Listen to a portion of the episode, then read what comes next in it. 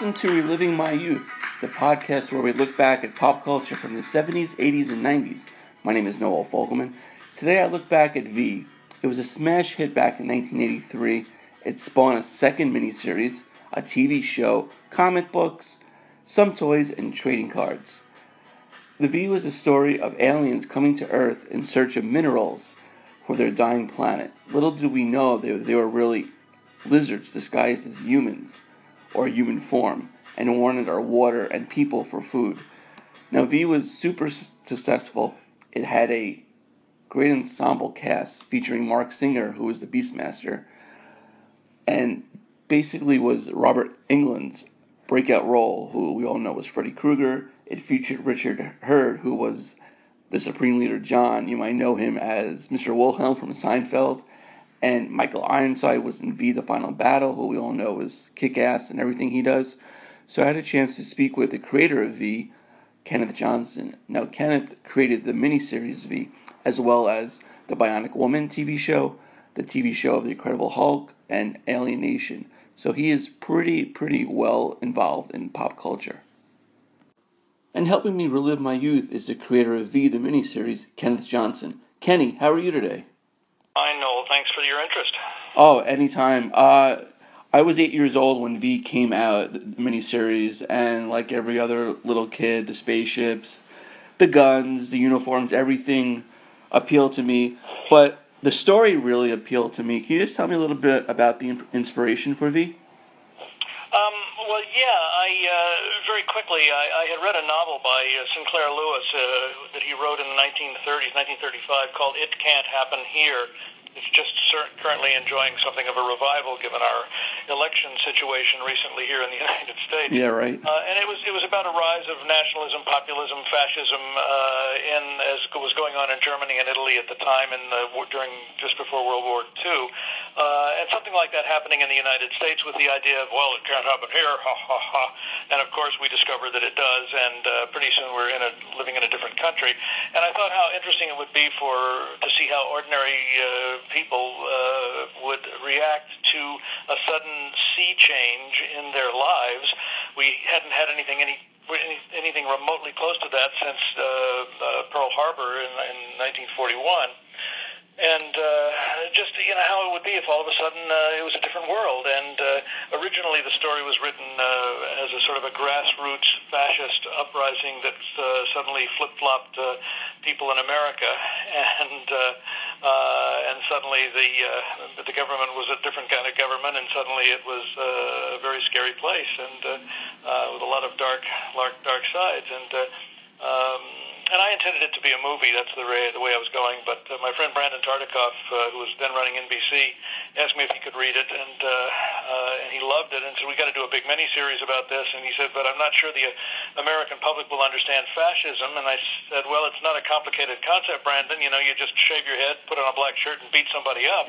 Uh, but um, he he said, well, couldn't it be uh, the an outside force like the Soviets or the Chinese, and I didn't believe they could sustain a protracted occupation. And somebody in the meeting suggested aliens, and I just went, nah. I want to do science fiction. I I was trained in uh, in the classic uh, theater and. Uh, uh, and with a very eclectic uh, background. And but you know, you create the Bionic Woman, and then you do the Incredible Hulk, and pretty soon people say, "Oh, well, that's what he does. He's the sci-fi guy." You know, so I. I really wasn't uh, interested in going that way, but Brandon just urged me. He said, "Okay, just just think about it overnight." And and I thought about it, and I realized that I could do the story that I wanted to do, and tell the the story with the themes that I wanted to explore. but um, but with uh, and, and I could do it equally well uh, if it was an alien invasion. And if I did that, I, then I would have all the eye candy and the things that would attract a, an eight-year-old boy's attention, uh, as well as uh, as well as the adults in the audience. And uh, um, so uh, I said, yeah, we can we can make that work because V was never about big spaceships and a reptilian race and all of that. I mean, that was just those were just incidentals. What V was really about was power and about how you react when a hyperpower rolls in and says, uh, "Hi, we're here to be your friends and help you out." Like the Nazis rolled into the Low Countries before World War II and said, "Hi, we're the Nazis, the new guys in town. We are we're here to be your friends and to protect you from the English," you know. And uh, and then slowly they revealed the Nazis a different, very different face, and I realized I could tell uh, an allegory of that same sort of story and have my people actually reveal a different face underneath. And uh, uh, but it was about how people responded to power, how some would suck up to it like the Vichy French did in World War II and collaborate with the enemy, how others would say, well, if I just keep my head down and they don't bother them and they don't bother me, and I'm not a scientist in the case of V or a Jew in the case of uh, uh, people in, during World War II, then you know maybe I wouldn't be persecuted. But uh, but then there were the third group of people who said, no, no, no, this power is being abused and we have to fight back, and uh, uh, and they become the heroes of the resistance. It's really, I mean, when you look at it, step back and look at it, it's really Spartacus and the revolt of the slaves. I mean, it's a classic story of uh, uh, of fighting against an oppressive regime, whether it's uh, uh, in the past or through Africa, you know, 20 years ago through apartheid or the uh, uh, that sort of thing. And it's um, uh, and I think that's what makes V a timeless story. And and recently I discovered that I own the motion picture rights, and we've been uh, endeavoring to get a motion picture version of my original uh, four-hour miniseries put together, and uh, and then follow it up with uh, two sequels that are based on my novel V: The Second Generation, which picks the story up like 20 years after the arrival, and we see what's become of the world. Um, and uh, so we're uh, we're we're working hard to get the the funding in place. All the studios wanted to buy the rights uh, from me, and uh, you know when they when they first heard I uh, had had. Uh, that I was the owner of the rights, which just really came to light a couple of years ago. Suddenly, I had a lot of new best friends, Noel. You know, all I can imagine. What happens, that's what happens in Hollywood. All the major studios, literally all of the major studios, uh, came after me, and we had meetings at the highest levels, and they all said, "Yeah, yeah, we want to give you this uh, an obscene amount of money to buy the rights, and um, and you can produce absolutely. We might let you write." But uh, for a director, you know, we're thinking maybe somebody like Michael Bay or something. And I'm going, mm, no, I don't think so. and the funny thing is, of course, when you say no in Hollywood, they generally say, okay, okay, we understand. How much money do you really want? Right. and uh, and I said, no, guys, it's not about money. It's about protecting my uh, my original brainchild. And uh, so we're trying to set it up as an independent picture, which is a, a steep climb because it's a sixty million dollar movie for the first of the trilogy and uh, but we've got uh, we've been very very close several times, and we're close again now. I've got meetings later today and uh, later this week too uh, with people have ex- who have expressed interest, and uh, so we're working on it. Well, fingers crossed. I know all the V fans would love to see that, but the the yes, they would. My God, you can't believe it. It's like you know the last time my assistant uh, Googled V or V visitors, she turned up something like seventy pages of links you know, to people and uh, groups around the world that are. Um, uh, it's just never gone away. It's delightful. Yeah, it's great, and you know the the big uh, movie studios have already made your movie. It's called Independence Day. So I'm really glad. Well, funny, there's a funny story about that. We were at a, at a uh, Susie, my wife and I were. I was in an awards oh, an awards ceremony somewhere back in the '90s, uh, and um, it was I forget what it was when it was the Saturn or the Emmys or something. And anyway, in the um, as we were leaving in the parking lot, there were these two guys that came up to us. Hey, wait, wait, Kenny, Kenny, can we talk to you a second? We've, we've always wanted to meet you, man. So we've been such fans of yours for years. And uh, hi, I'm Dean Devlin, and this is Roland Emmerich, uh, the producer and director of Independence Day. you know, and they said, and this is a quote. Susie heard them say it. They said, you know, we've been ripping you off for years. and I said, yeah, I sort of was aware of that. Where's my cut of the 400 million, guys? You know. Um, but um, uh, it's interesting, though. But Independence Day was very, very different from V because mine was about real people. It wasn't about presidents that can suddenly fly, fly fighter jets, and uh, there were no generals or presidents or anything like that in V because I wanted to see how ordinary people like you and me, Noel, and uh, and our friends and relatives would react uh, to a circumstance like that, and how some of them would collaborate, and some would keep their heads down, and some would fight back. Yeah. And, uh, uh, that's uh, that's what we want to do, and the movie would be not a reimagining. I hate that uh, when people try to reimagine mm. things. that's part of the reason I said no to the studios when they were asking about and really offering me so much money. Um, I had watched what had happened when they had people had tried to reimagine my creations like the Bionic Woman or the way that I created the, uh, the Incredible Hulk for television, and they tried, you know, they figured, oh well, we can just take that title and make it a hit, and unfortunately, it doesn't work that way. you know, it's uh, it's not easy to capture lightning in a bottle. I have been very lucky to have have done that several times in my career, and have several of my ideas and projects become sort of I take on a kind of iconic status.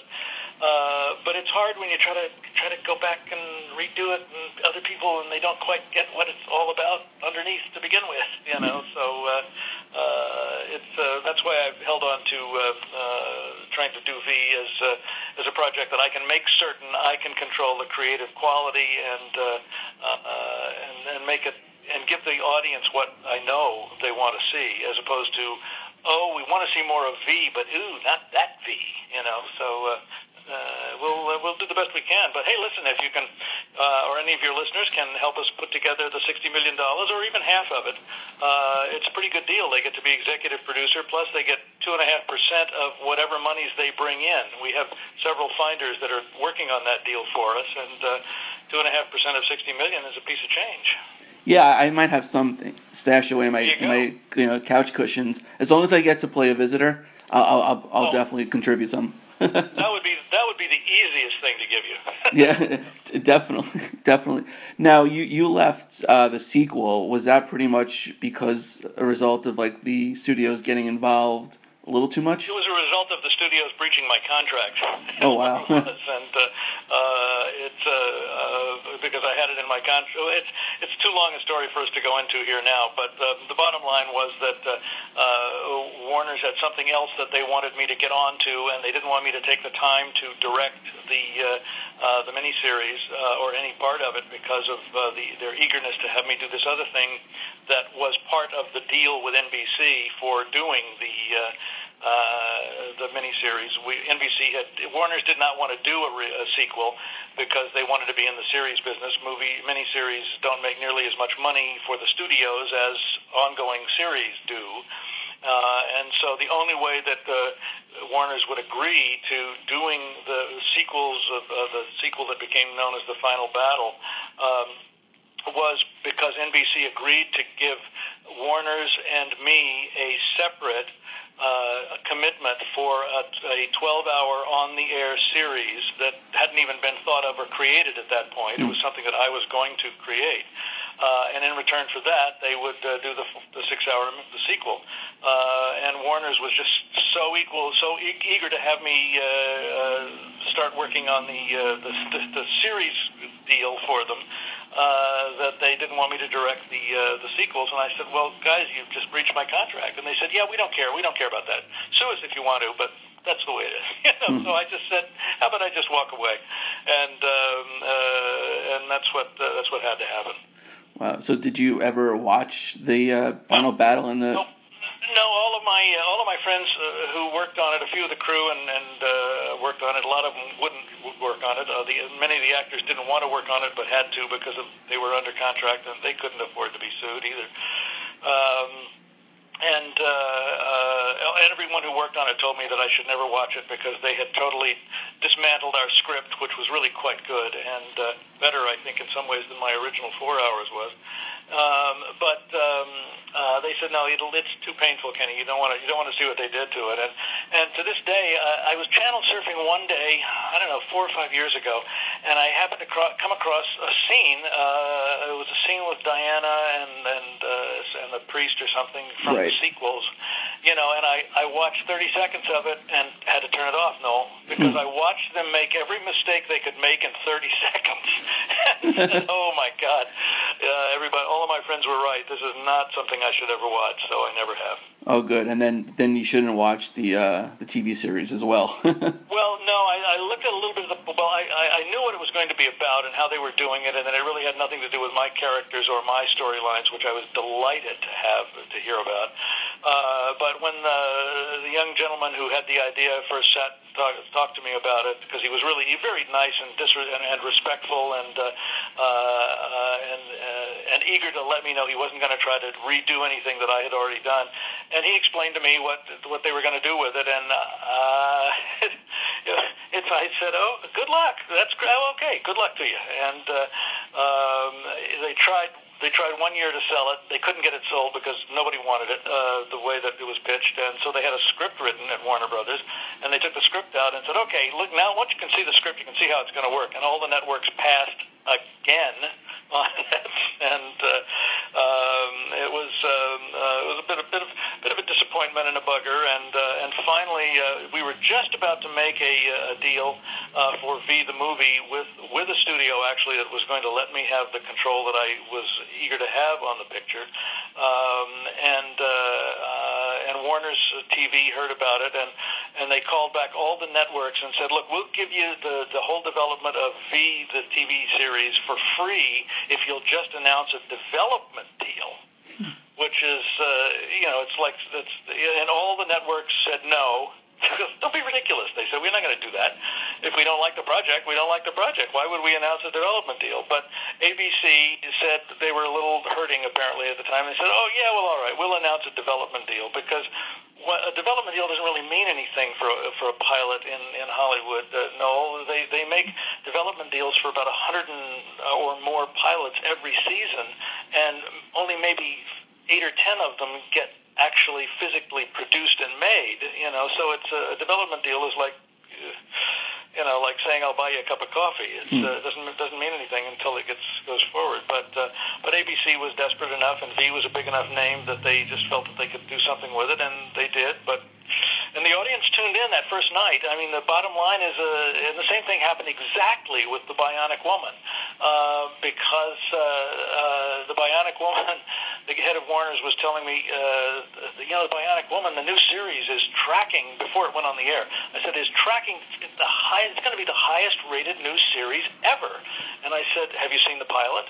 And he said, no, it doesn't matter though because it's tracking. It's going to be the biggest hit in the history of Western civilization. It's going to be mag- huge, you know. Mm-hmm. And that's why we want to do V because it's going to be huge. The same thing. And uh, I said, have you seen the pilot? And he said, no. I said, I have seen the pilot for the new Bionic Woman, and it doesn't work, and it won't work as a series.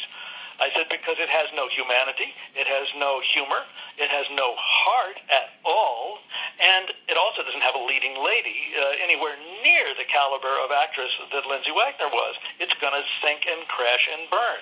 He said, no, no, huge hit. So, Bionic Woman goes on the air, gets pretty big numbers. I think about 14 or 15 million people tuned in for the first night, which is very respectable because everybody that remembered it fondly or had heard about fondly uh, wanted to see it. And then they tuned it in and went, oh, this isn't what we had in mind.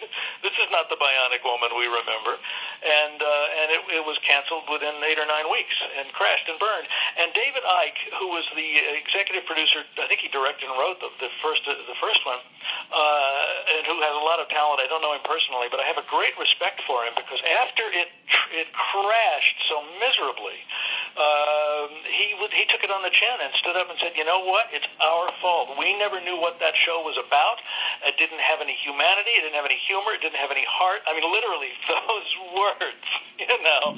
And he was right because the audience tuned in big that first night, but the second week, a third of the audience went away. The third week, another third of the audience went away, and then it was gone. And V followed exactly the same pattern. Uh, big, big tune in that first night. Everybody wanted to see more of V. I can't tell you how many letters and emails I got from people around the world who said, "We so want to see more of V." Mm, right. not that, but not that V. You know, so it was the uh, it was a disappointment for uh, for a lot of people, and uh, uh, and it's, but it went away. And but the beauty of it is they didn't mess with my characters or my story. So um, uh, you know we're very comfortable in going out with V the movie uh, using my original characters, my original storylines, and uh, and of course I brought it up into the 21st century. Uh, it uh, there was a lot of things in addition to CGI that we didn't have back in 1983, right. like cell phones and internets and things like that. You know, uh, but the essence of the story. Uh, it, it works because it's because it's a timeless tale. So we're uh, we're hopeful that it will be able to get the movies up and into the theaters. Right, and the the, the cast was so diverse of the, uh, the original miniseries. I mean, it well, was. yeah. I mean, I wanted, I, I always wanted a diverse cast, and uh, and most of the roles were written in that way with their ethnicity, ethnicity specified in the script because uh, trying to do whatever I can always in the interest of diversity, in the interest of tol- in, uh, of tolerance, uh, in the in the interest of promoting um, humanity working together. I mean, that's what I wanted to see was people uh, from across the spectrum of all walks of life um, who band together out of a common goal to uh, preserve our freedoms and, and our life here in, in America. Uh, that's what I what I wanted to uh, what I wanted to do, and uh, uh, and I was I was really blessed. I mean, we had no time to do the to, to prep and the show. I mean, for a four hour miniseries with that scope, uh, with all the alien stuff that we had to build and the locations and a cast of 65 to to uh, actors that I had to cast. Um, normally you'd have about four or five months of, of prep time to uh, to get it ready before you started filming. But but NBC and Warner's were in such a hurry to get it on the air. It was from the day Brandon read the script. He read it over. A, I gave it to him on a Friday. He read it on a weekend. He called me Sunday at home and then said, "Go." From the day Brandon said go until the day I said action, my prep time that should have been like four months or more was two and a half weeks. Wow. And you know, it's like people in the industry hear that and they go, "That's impossible." and I said, "Yeah, but we did it, didn't we?" you know, so it was uh, it was an extraordinary challenge, but great. Uh, you know, a piece of work, obviously, of all the work that I've done, that uh, that I'm probably absolutely the most proud of. Now, you also directed a f- couple features, and you turn the TV on anytime now. You see Shaquille O'Neal doing commercials for the General, for Icy Hot. How was Right. uh, the experience working with him on Steel? Uh, well, it was funny. Uh, Shaq is a, was a wonderful kid. He was only 24 years old at the time. He had just signed at the Lakers for 250 million. Right. you know, he had he had a contract that was way bigger than the budget of that picture. and um, uh, and Quincy Jones called me and and told me that he would like me to, me to write and direct uh, this project called Steel. And he told me what it was about. I loved the idea that the hero was a black guy because there really hadn't been one yet in the movies and a major feature. And I said, that's great, but uh, he- I said, I said, who's going to play the lead? And he said, well, we got Sha- Shaquille O'Neal attached. I said, that's nice, but who's going to star? and you know, I said, well, Shaq is. I said, Shaq is not a star, guys. We, he's a nice guy, a very nice guy, uh, but he's not a movie star. He's already done a couple of movies that were not very well received, you know. And they said, no, no, it's going it's going to be great. The concept of it and you doing it, it's. Gonna, I said, no, guys, we need a star. Why did Warner Brothers hire uh, Arnold Schwarzenegger at the peak of his career to play Mr. Freeze in the Batman movie? You know, it's because George Clooney wouldn't open the Batman movie. They, you know, it's very the phrase they use is "Will the movie open?" which means on the first weekend, will it draw in a big audience? Because if it doesn't draw in a big audience the first weekend, forget about it right. and uh, uh, and so it's it's really really critical that uh, you know that you have people in the cast uh, that that the audience wants to see, and uh, uh, and I kept uh, tr- beating this drum the whole time we were in prep and uh, uh, talking to uh, Billy Ger- Gerber and, and uh, uh, uh, Bonaventura, Lorenzo di Bonaventura. Um, about I said, guys, you've got to have, and they said, no, no, that's going to be fine. Yeah, yeah, yeah, yeah. So we so we made the movie, and uh, um, and it came out really, really well. We previewed it in 60 theaters around the country. Uh, the audiences loved it, and I'm thinking that's nice, but nobody's paying to see it. that, this is, you know, these are free previews, you know and uh, and they did a little. They thought they did a fair amount of hoopla for the press, but the weekend we did had our premiere at Grauman's Chinese, which was the weekend before the movie actually opened. Um, Warner's released a movie called Conspiracy Theory. Right. Okay, and it starred Mel Gibson and Julia Roberts at the peak of their careers. Okay, and the movie didn't open and I, th- I thought, oh my God, we don't have a chance with Steel because they had the two biggest stars in, in the world at that time, and they couldn't open the movie. And I got a basketball player, right? you know, it's, and uh, and you know, and it was true. I mean, the movie, the, the first weekend we opened, uh, you could have shot off a cannon in any of the theaters in America, and and not uh, you know, and not not hit a soul. It was uh, not a happening thing. Uh, but it was disappointing. It was so the movie was disappointing to uh, in terms of uh, the reception, and and also incidentally, uh, the whole marketing department at uh, Warner Brothers got fired because mm. of that, and. Um, uh, and also, Billy Gerber, one of the presidents of, in, of Warner Brothers, got fired because of it. And I, uh, I took him to breakfast a couple months after that, Billy Gerber, and I said, "Bill, what were you thinking?" And he said, "Well, you know, Kenny, until just before you started, the week before you started shooting, we were thinking maybe, maybe Kenny's right. Maybe we ought to pull out Shaq and put in like Wesley Snipes or Denzel or somebody like that, you know. And I said, right? And why didn't you? And he said, well, because the marketing department at Warner's was convinced that they could sell more toys with Shaq uh. than with uh, Wesley or Denzel. And I said, Billy, not if the movie doesn't open. Mm. you know, haven't you done this before? It was like maddening, you know. So welcome to Hollywood, Noel. It's uh, it's the way it goes. But working with Shaq was terrific. He was he couldn't have been more generous. He knew everybody's. He not only knew all his lines, he knew everybody else's lines in the script. Somebody went up, he could tell them what their line was. He was always there. He was always on time. And whenever we break for lunch, and we shot most of it in downtown L.A. Whenever we break for lunch, he'd go to the nearest school and uh, and show up with a bunch of toys and hang out and go and shoot shoot hoops with them on the basketball court, or he'd shoot in the sand that were around in in uh, in the lower class sections of LA that uh, where we were filmed a lot of the movie. Uh, and um, you know, couldn't have been more generous and and more humble and and then I met his mom and I saw why he was who he was because she also is like about six two, right? And she's she's a very tall, very imposing presence, and uh, uh, I mean, it was yes, ma'am, no, ma'am, yes, sir, no, sir. You know, and uh, uh, and he was raised by a couple of people that raised him right, and uh, so I got nothing but good things to say about Shaquille. Yeah. Uh, maybe Shaq wants to uh, finance the V movie.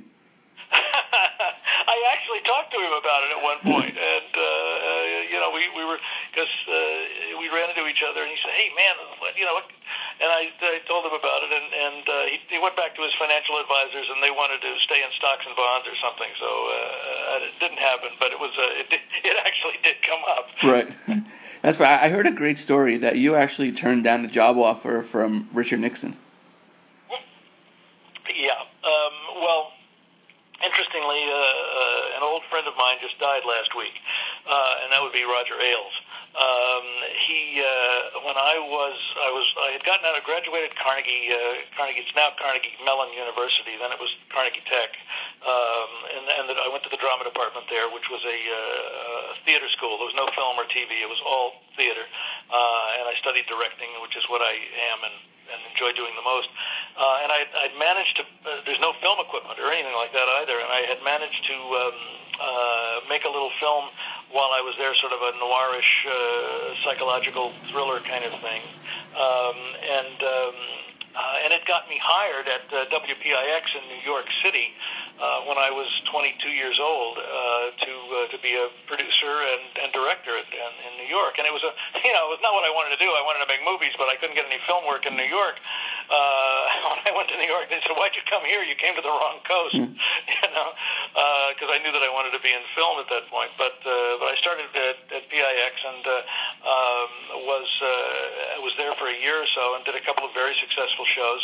Uh, but I was approached by uh, Westinghouse for whom I had worked Westinghouse Broadcasting.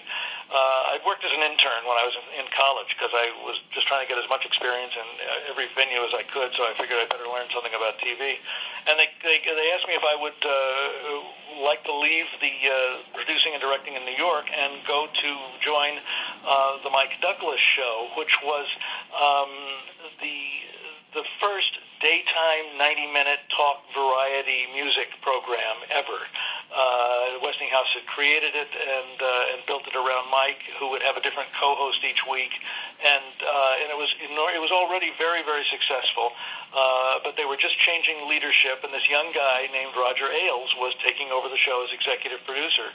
Uh, Roger's only a couple of years older than I was, and. Um, and he wanted to meet with me, and I, I met with him, and I said, Roger, I, I, I thanks a lot. I'm, a, I'm flattered that you like my work and you'd like me to come with you, but I, and you wanted to pay me more money than I was making in New York, but I, I really want to go to California and make movies. And Roger can, was his whole pitch was, uh, look, I'll let you do lots and lots and lots of film work uh, at the Douglas Show. You can be the guy that does all the film stuff for us, and he says you can do anything you want as long as we get our 90 minutes live six times a week done, you know. And uh, uh, but Roger was uh, one of the smartest guys I'd ever met. A really brilliant guy, very very funny and uh, and charming, and uh, and he absolutely seduced me into going down there, and uh, you know, and and I learned a lot from him while the year that we year and so that we worked together. But the and it's funny in light of what happened later on with the whole Fox scandals and everything. Uh, I have to say, from from my perspective, the only person I ever saw Roger actually hit on was Richard Nixon. Because in the in the '68 campaign, Nixon came to do the uh, to do this to be a guest on the show because anybody that was running for office, any star that was doing had a movie out, any TV show, eh, you know, we had all the authors, all the stars, all the musicians, all the everybody in the world came through that show, and. Uh, um, and Nixon, and along, I mean, that's where I met Bobby Kennedy. I met Humphrey when he was vice president, and got to know him really pretty personally well. Uh, and Nixon came in to do the show, and uh, after, when we finished the show, Roger grabbed him and pulled him into his office and said, "Mr. Nixon, you should hire me because I can get you elected." And Nixon said, How can you do that, Roger? and uh, Roger said, Because you need a media advisor. And he said, What's a media advisor, Roger? And he said, I am. And Roger had made up the term. There had never been a term like that before. And so Nixon hired Roger to uh, uh, run his campaign, and Roger left the Douglas show, told Westinghouse that I should take it over. I was 24 years old, and uh, uh, and here I was running the, the show that during while I was there got to be the highest. Well, it was we had uh, Oprah was big, Johnny Carson was big. The uh, Oprah was not, of course not even on the air then, but the the largest audience that Oprah and the Tonight Show ever had combined, the Douglas Show audience was almost eight times bigger. You know, it was it was a it was a huge, you know, ten thousand pound gorilla. Uh, and by the time I left, we were in 230 markets. We had more stations than NBC or CBS had. Mm. You know, it was it was amazing, but it wasn't what I wanted to do. I really wanted to come out in California. But but about two months into the uh, producing, executive producing uh, the Douglas Show, I got a call one night. Kenny, it's Roger and Dick. Okay, Dick. How can I help you? He said, we want you to leave the Douglas show and we want you to we want you to come and direct my big Madison Square Garden rally. It's going to be a humongous thing and it's going to give you all the cameras and all the technicians, whatever you want, you know. And then I want you to direct all the rest of my television stuff through the campaign, and then I want you to go into the White House with me. And I said. I'll call you back, Dick. You know, and it was just uh, not something that I wanted to do. I was told them that I was very flattered, but I really wanted to make movies, and I wasn't really interested in trying propagandist for, particularly for that gentleman. so, uh, right. uh, yeah, it was, uh, but it was it was very flattering to be invited, obviously. Yeah. Now, uh, two more things. Uh, you released a new novel, The Man of Legends. Can you just talk about, a little bit about the, what the story is about? Yeah, it's, it comes out uh, in um, on July 1st. Uh, it's being released uh, by a, a new division of Amazon called the 47 North. Um, and um, uh, we were when I wrote the novel uh, last year, we were approached by uh, Harper's and Random House and Little Brown, and several of the major publishers were really interested in doing it. But the uh, the folks in this new division of Amazon just came on so strong with enthusiasm for for what it was all about and how it worked and, and what I had done with it that they just wouldn't let me go anywhere else. and so, and also speaking of you know ten thousand pound gorillas, uh, certainly Amazon has, has become that in the publishing world of late. Uh, so we decided to go with them, and um, uh, yeah, the Man, the Man of Legends is uh, I would say it's a supernatural mystery that blends sort of epic adventure, suspense, and a, a really touching love story, and it's all rooted in a great untold legend that nobody's ever really explored until now. Uh, and the story takes place over over New Year's weekend in New York City uh, in 2001. It's New Year's weekend 2001. But there are flashes back over the last 2,000 years to the ancient Holy Land, and then back further than that, really into the sort of primal imagery of, of Paradise Lost. Uh, because the, the hero of the piece is an engaging flesh and blood guy, uh, just like you or, or me, Noel, and he made he's a guy who made a mistake. Uh, a mistake that you or I could easily have made, and it brought down really grave consequences upon him. Uh, he has been forced to go on living and to constantly roam the world for the last 20 centuries uh, on a quest to try to discover what mission he has to accomplish to redeem himself. And that's sort of the theme that traces its, itself through the whole story about um, uh, try to, uh, trying to understand one's reason for being. And because he has lived so long and traveled so uh, extensively, uh, he has had a profound in, impact on a lot of people, and a lot of them very famous historical people, scientists and others, who have shaped our world in a lot of stunning ways. So he's had a huge, huge impact on all of, uh, of human history for the last 2,000 years. And he's also been pursued for oh, about the last 1,600 years by uh, Vatican authorities who are uh, eager to contain him because of the damage he could conceivably cause to their empire and organized religion in general because of what he knows. And um, his latest nemesis is a French priest, sort of like Inspector Javert in Les Miserables, who is determined to, to bring him in and who is, is nipping at his heels in New York City on this on this New Year's weekend. Uh, and there are also two women who are particularly eager to to, to find him. One is a young tabloid journalist, uh, like working for the National Enquirer type uh, tabloid, who has seen photo- seen him in photographs uh, in the background in photographs uh, that were taken in 1948 and 1912 and 1850, and he looks the same in every photograph. And then she sees his face on a newscast in New York City, where he, uh, this heroic guy that nobody knows who he is, uh, has just uh, rescued a little five-year-old Hispanic girl from a burning tenement house. He saved the little girl, dropped her out to the police, to the firemen, but uh, the whole fiery walls of the place collapsed in on him, and he's now got 90 degree, you know, third degree burns on 90% of his body and all broken bad. He's not expected. He's mortally wounded. He's he's in, he's in a coma, and he's clearly he's going to die. But she sees his face on the news and goes, "Holy cow, that's the guy!" Uh, and at the same time, seeing the same broadcast, there's a sort of an 85-year-old Katharine Hepburn type woman, a feisty old New England lady, you know, just like Kate, who was his lover 60 years ago when he saved her from uh, trying to commit suicide in the Seine River in, in Paris. And they became lovers, and, and the, the, she was the love of his life and he of hers. And she is so eager to see him before she's gone because she just misses him so much. Um, so they are all pursuing him, and there's also a darker force that has been shadowing him over his whole 2,000 year existence. Uh, he's a very sleek young man. Not a, Leonardo DiCaprio is the image I had in my head while I was writing it, uh, who seems to be an emissary from darker forces, who was who really wants to help and and uh, you know so the and the whole novel sort of uh, funnels through to a final conclusion where there is a confrontation between these two and uh, it's kind of a jaw jaw dropping uh, conclusion. And and the story is told by uh, uh, sort of in the first person by a dozen or more people whom he encounters uh, that weekend in New York City. Um, and so there's a number of different voices. We we also did an audio book recording which is coming out at the same time that the novel is, uh, and it was great because I got in, I got uh, you know a dozen uh, or so of my favorite actors into the the recording studio with me, and it's a, it's a bit like a radio play with all these different voices telling the story uh, and from their own perspective, and uh, so it's it's quite a, a fun book, and uh, and uh, Amazon is very excited about it. I'll definitely have to check out the the radio uh, version.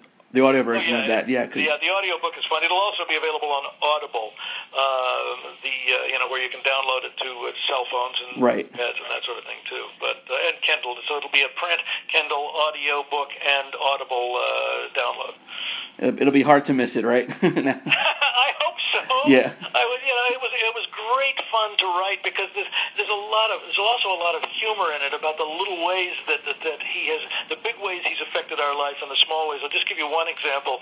At one point, he uh, helps James Watt, uh, Scotsman in the 1700s, uh, helps him to design the the steam engine that really works. You know, he helps James Watt design the steam engine, which kickstarts, of course, the whole industrial revolution, right?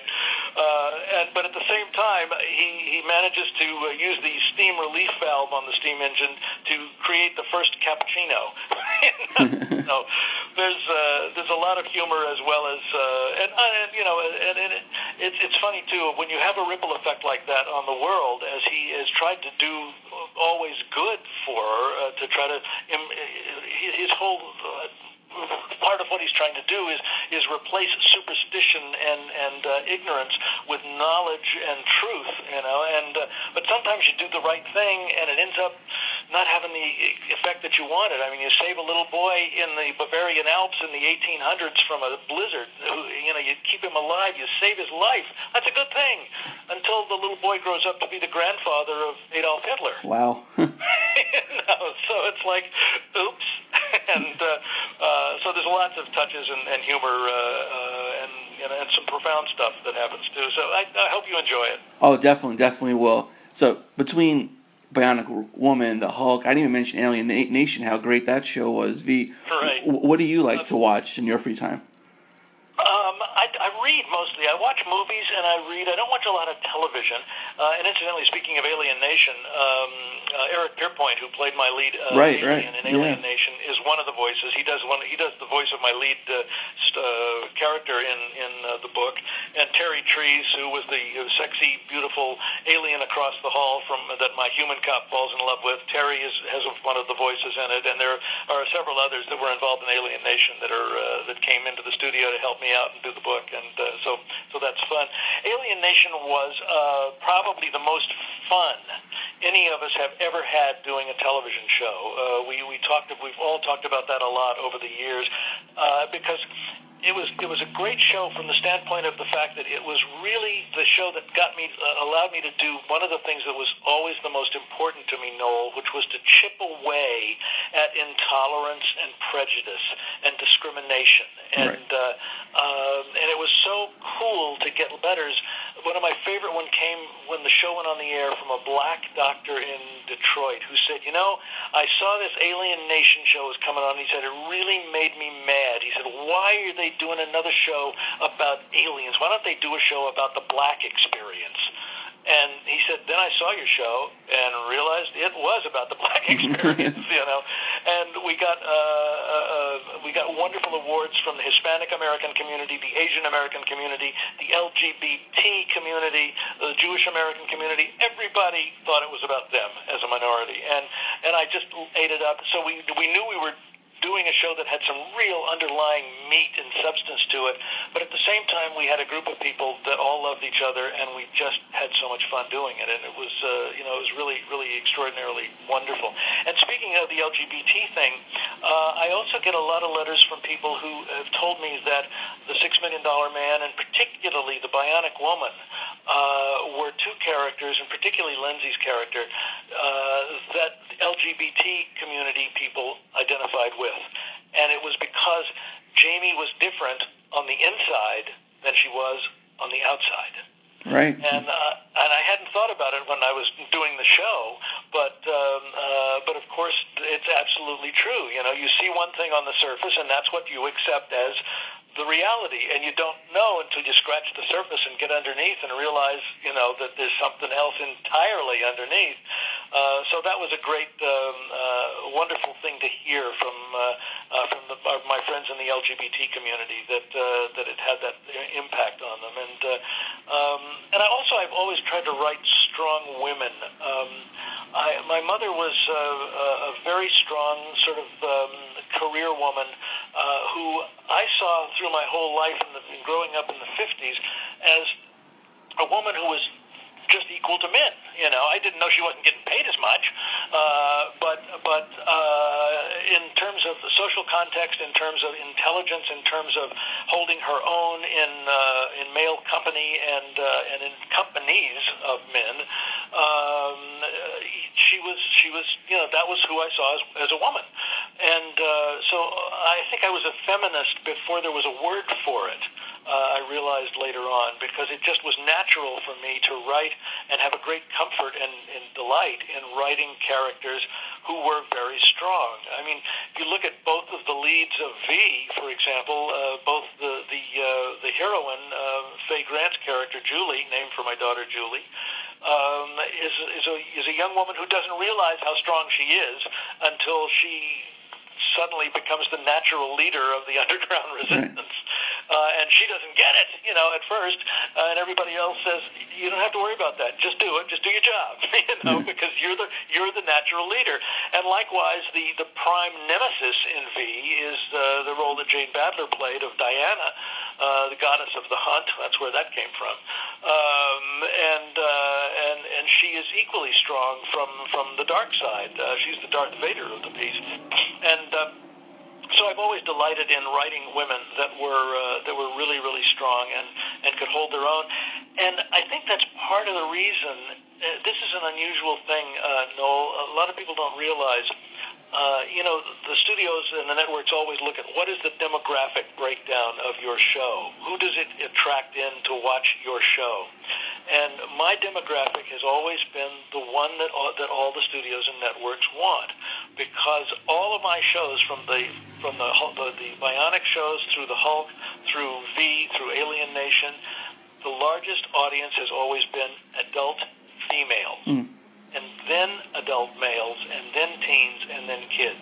And that's the perfect arc that you want to have. Um, and sci-fi uh, or things that are speculative fiction like that generally don't, you know, are not attractive to female audiences, and yet mine always have been. And I think, Noel, it's because uh, not because I ever sought out that audience particularly, but because I always was more interested in character and in the emotional structure of stories uh, and in the relationships between people and the humanity than I was in blowing things up and doing car chases and you know and having alien reptilian faces underneath human faces. It was it was really really really all about uh, uh, you know the, the more thematic stuff and the more character driven uh, and emotionally driven stuff. And you've certainly nailed it. Kenneth, thank you for a few minutes today. I really appreciate it. It's my pleasure, Noel. Thanks so much for your interest. A special thank you to Kenneth Johnson for joining me today. I really hope his V movie gets made because that would be awesome. Be sure to check me out again on our next episode where we feature pop culture from the 70s, 80s, and 90s. Be sure to follow me on Twitter at the first Noel19 and like the page Reliving My Youth on Facebook.